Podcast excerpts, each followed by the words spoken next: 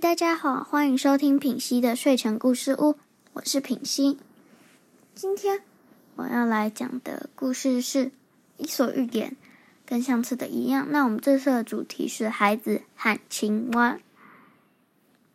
几个孩子在水潭边玩耍，看见水中有许多青蛙，便用石头去打它们。几只青蛙被他们打死。